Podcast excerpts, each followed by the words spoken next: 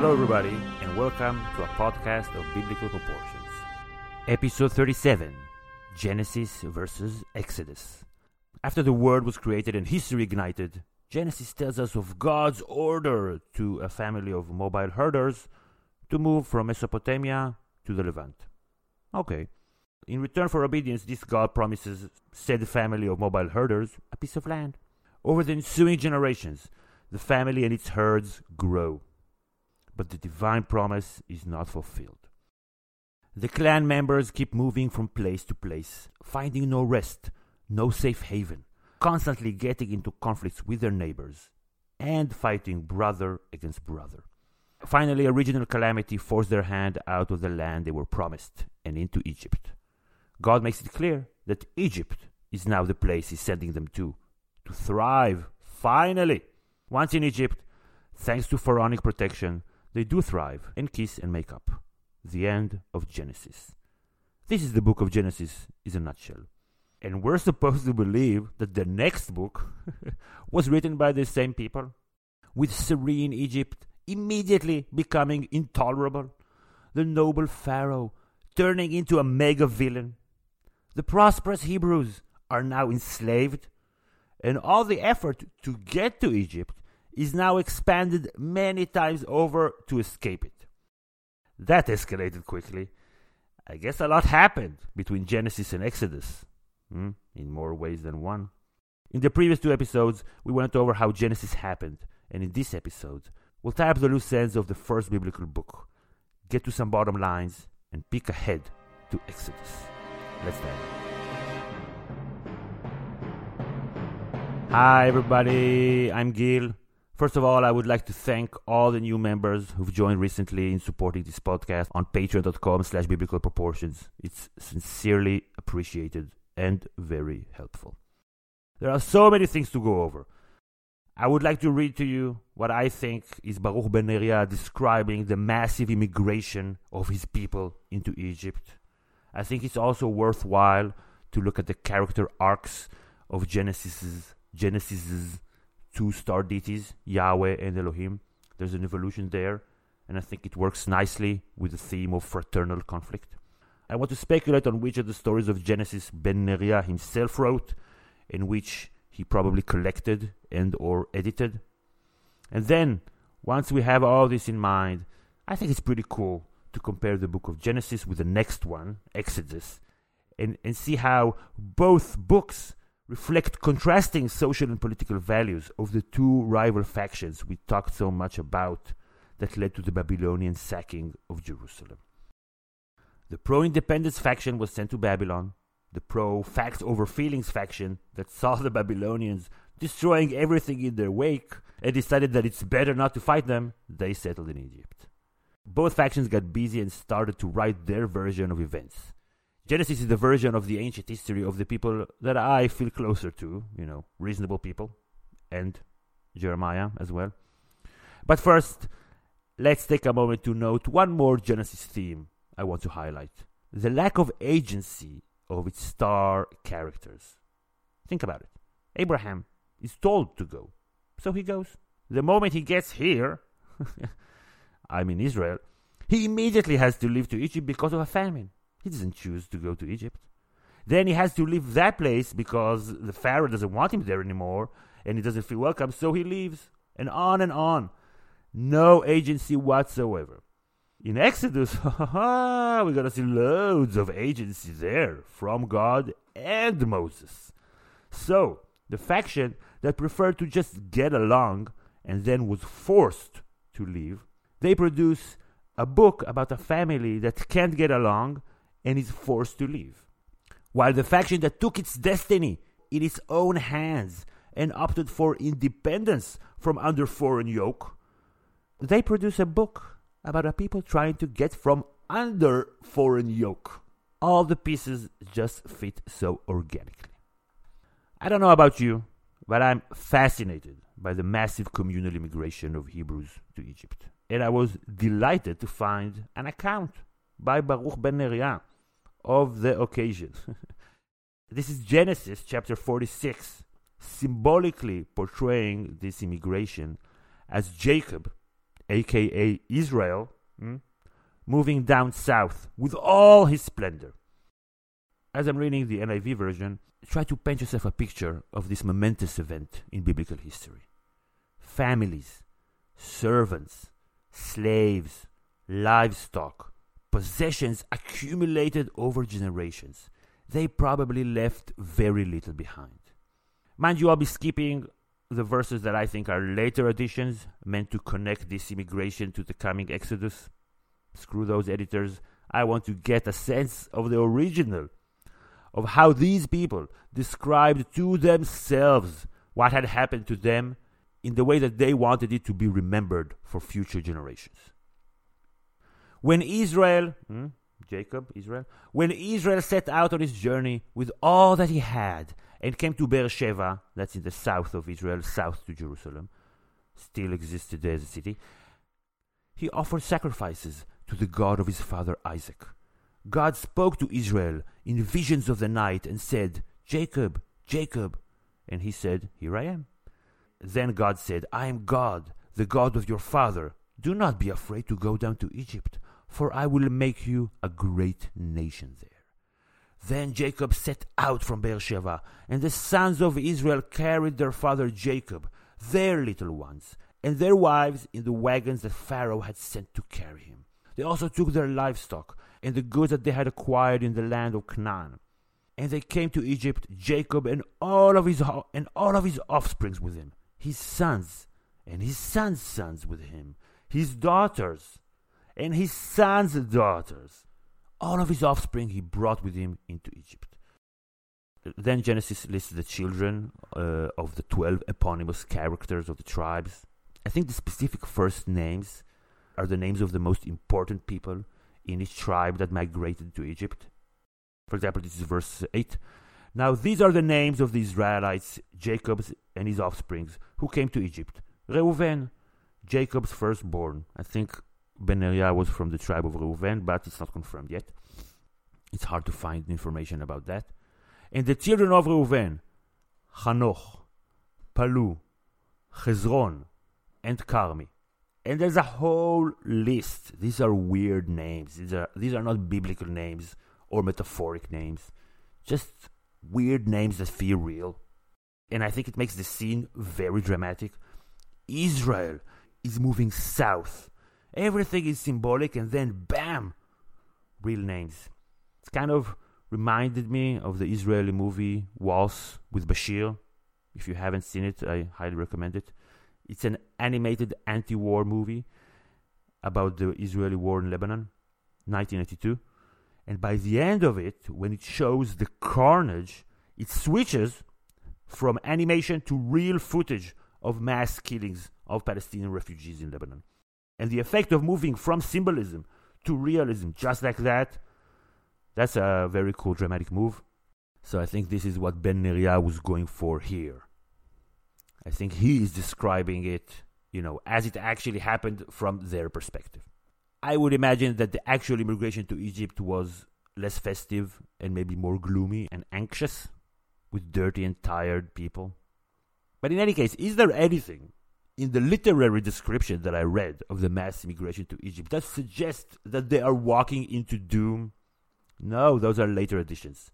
Exodus is not part of their tradition. They love Egypt. These people are part of what biblical scholars today call the tradition of the patriarchs. There's the tradition of Exodus. So Genesis has the patriarchs, Exodus has the Exodus. And here we see these people ending up in Egypt. Those who write in the Babylonian exile happen to write, just by accident, how the beloved Egypt of their enemies in case you didn't know, is the most evil place on earth. So we dove deeply in the past year into the different traits of the two main deities of Genesis, Elohim and Yahweh, with Elohim in Hebrew originally meaning gods, that would go on to be a general word for God and translated as such. And Yahweh became the name we do not mention, and in English it was translated as the Lord two ways to refer to the same deity. We badmouthed those two deities throughout Genesis, but I feel like I need to repent. they do kill indiscriminately from time to time, but the gist of the Genesis gods is that they are sort of a strong power that takes you under their wing. Elohim is more abstract and level headed, and Yahweh is more of a standard regional deity with a short fuse. They're demanding, but at the end of the day, the gods of Genesis, they have your back. They take care of the family. They made a deal, and they hold their side of the bargain as well.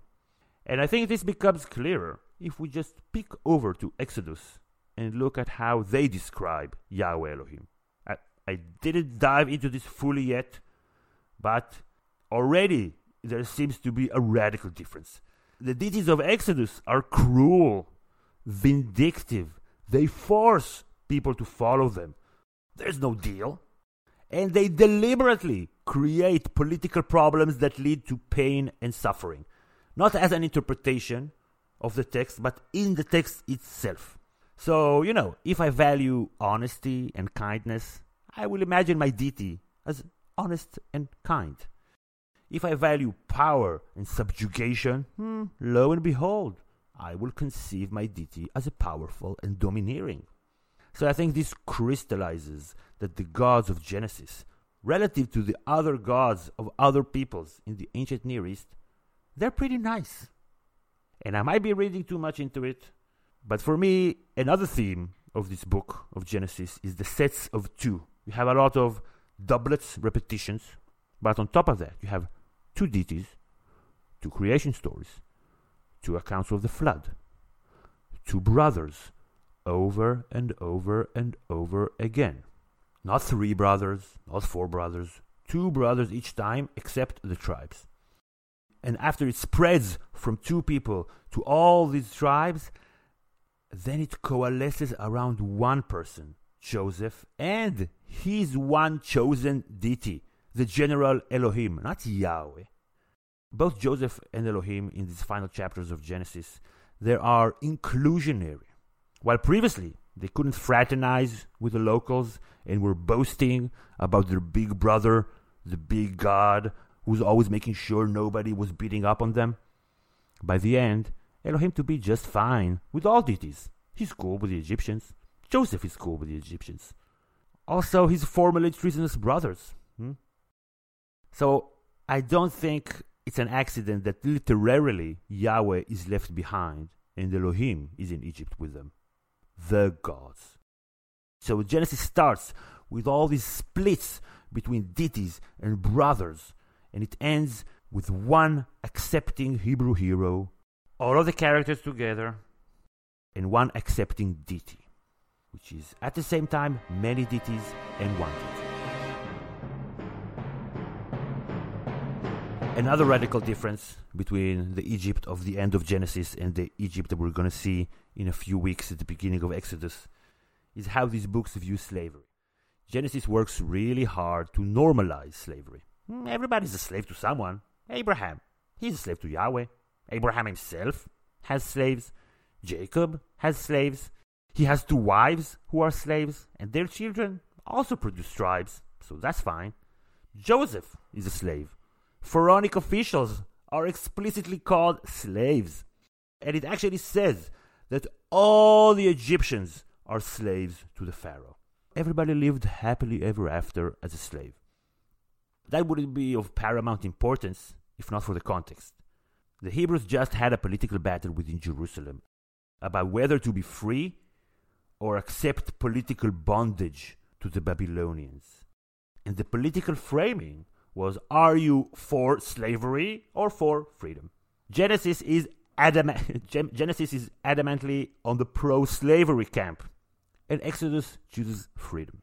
So the pro-slavery people write a pro-slavery book that ends well in Egypt and the anti-slavery people write an anti-slavery book that starts horribly in Egypt. Mm. It seems to me that these two books are communicating with each other, sniping at each other, they just went through the trauma of the siege of Jerusalem, and its sacking and burning, and their temple was destroyed, and they were sent to exile in Babylon. Ooh, they now have time to write stories that make their enemies living in Egypt look bad. And all this brings me to the problematic Jeremiah. Not because of his personal character, but the biblical character of Jeremiah is problematic. His book is problematic. His text and those of the Hebrews in Babylon, they clash on narratives. When it was decided that the book of Jeremiah had to be part of the biblical canon, it had to be edited and re edited over and over to smooth all the direct contradictions it included. During the research I did on Jeremiah and Baruch ben Neriah, I found out that there is no other book with more changes between its different versions. In the Septuagint translation to, to Greek in the second century BCE, the Dead Sea Scrolls from two centuries later, the Aramaic translations from the fourth century CE, and the Hebrew canon, the book of Jeremiah is the least consistent, as far as I could see. Chapters are added or taken out of the book. Other books are sometimes attached to the book of Jeremiah. Episodes are arranged in a different order, and the language itself changes more frequently than other books in all those versions. Hmm.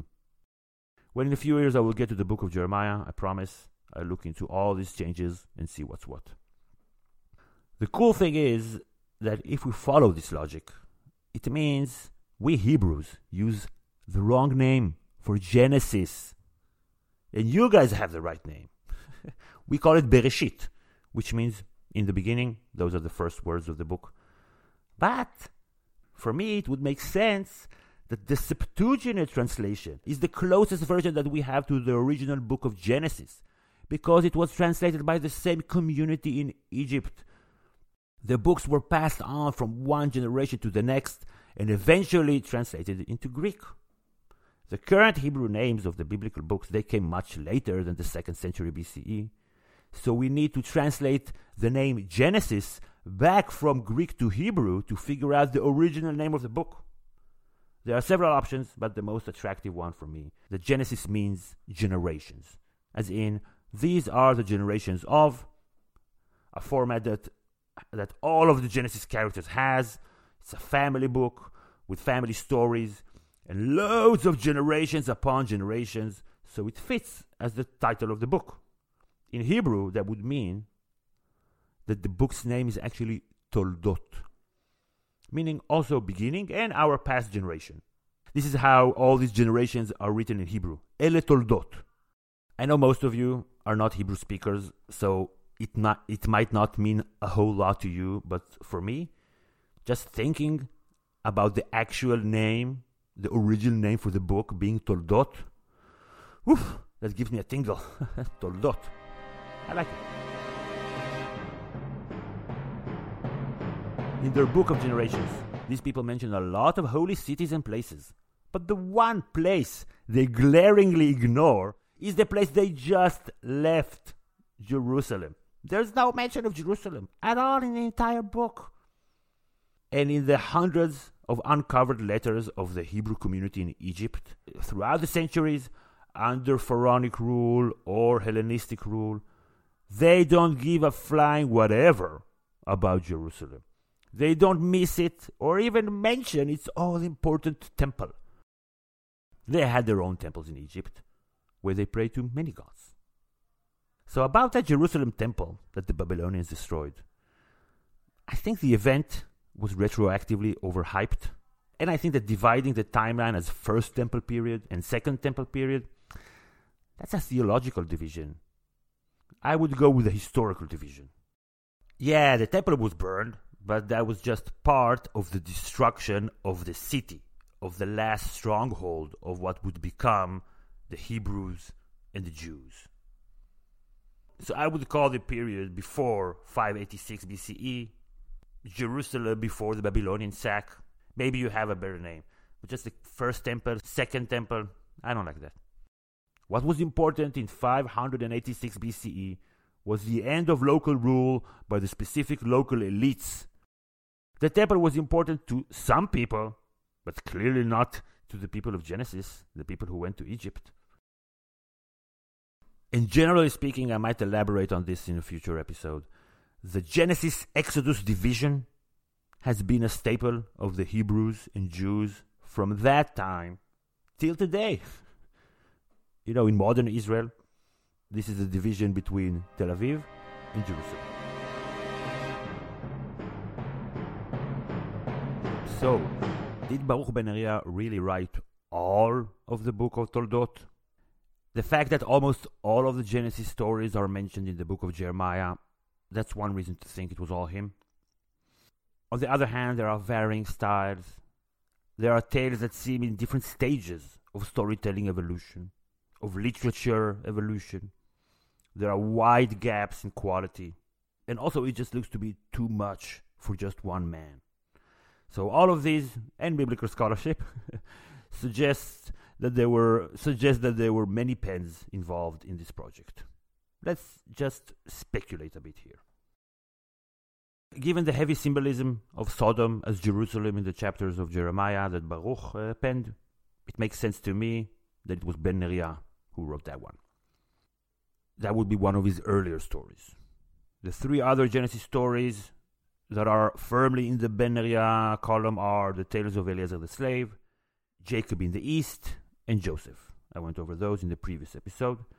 And I think all of them were written in Egypt after the sack of Jerusalem when you had time for such long winded literature. Two other stories that jump out as having an opposite style of that of Ben Neriah are The Binding of Isaac, an incredible story, and Jacob's theft of his brother's blessing. Mm. Both of them are very similar. The overt emotions of Ben Neriah are dialed down from the max all the way down to zero. For me, they were written by the same author. That's a given. An author that uses the same technique of holding back explicit emotions for as long as possible in, in order to let the drama rise within us implicitly.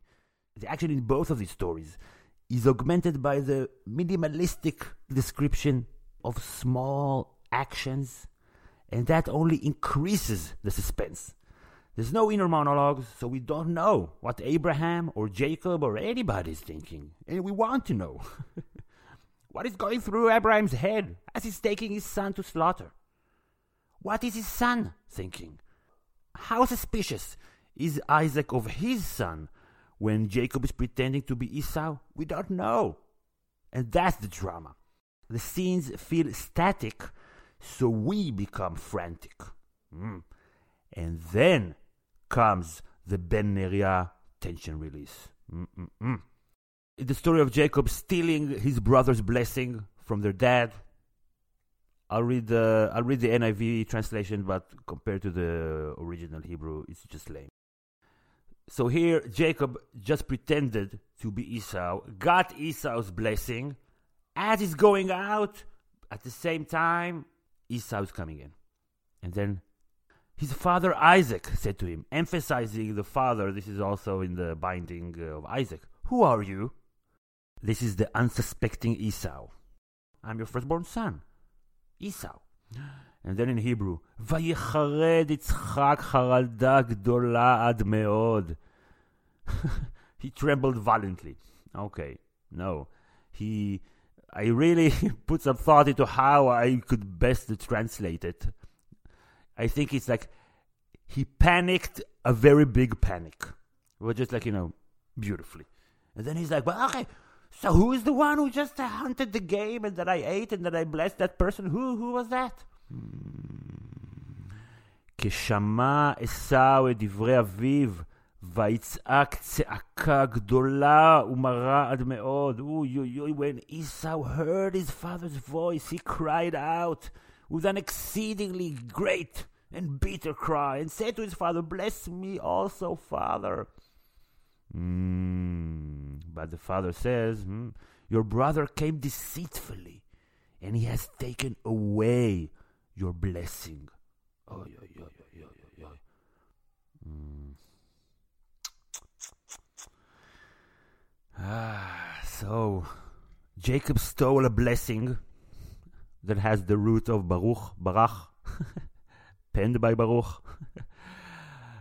I wonder if he was given, you know, if he was given a task to write a story about Jacob, stealing a blessing, which was incidentally the same root, or if he was told to write a story where Jacob, you know, outsmarts his dad and his brother, and he chose to make it about a blessing so he could put his name in the Bible again.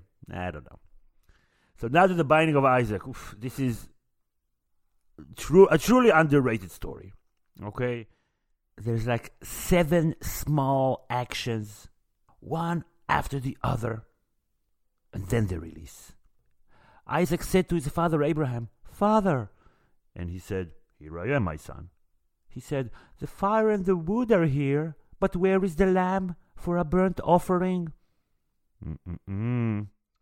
Well, well, well, I can already feel the tension inside me.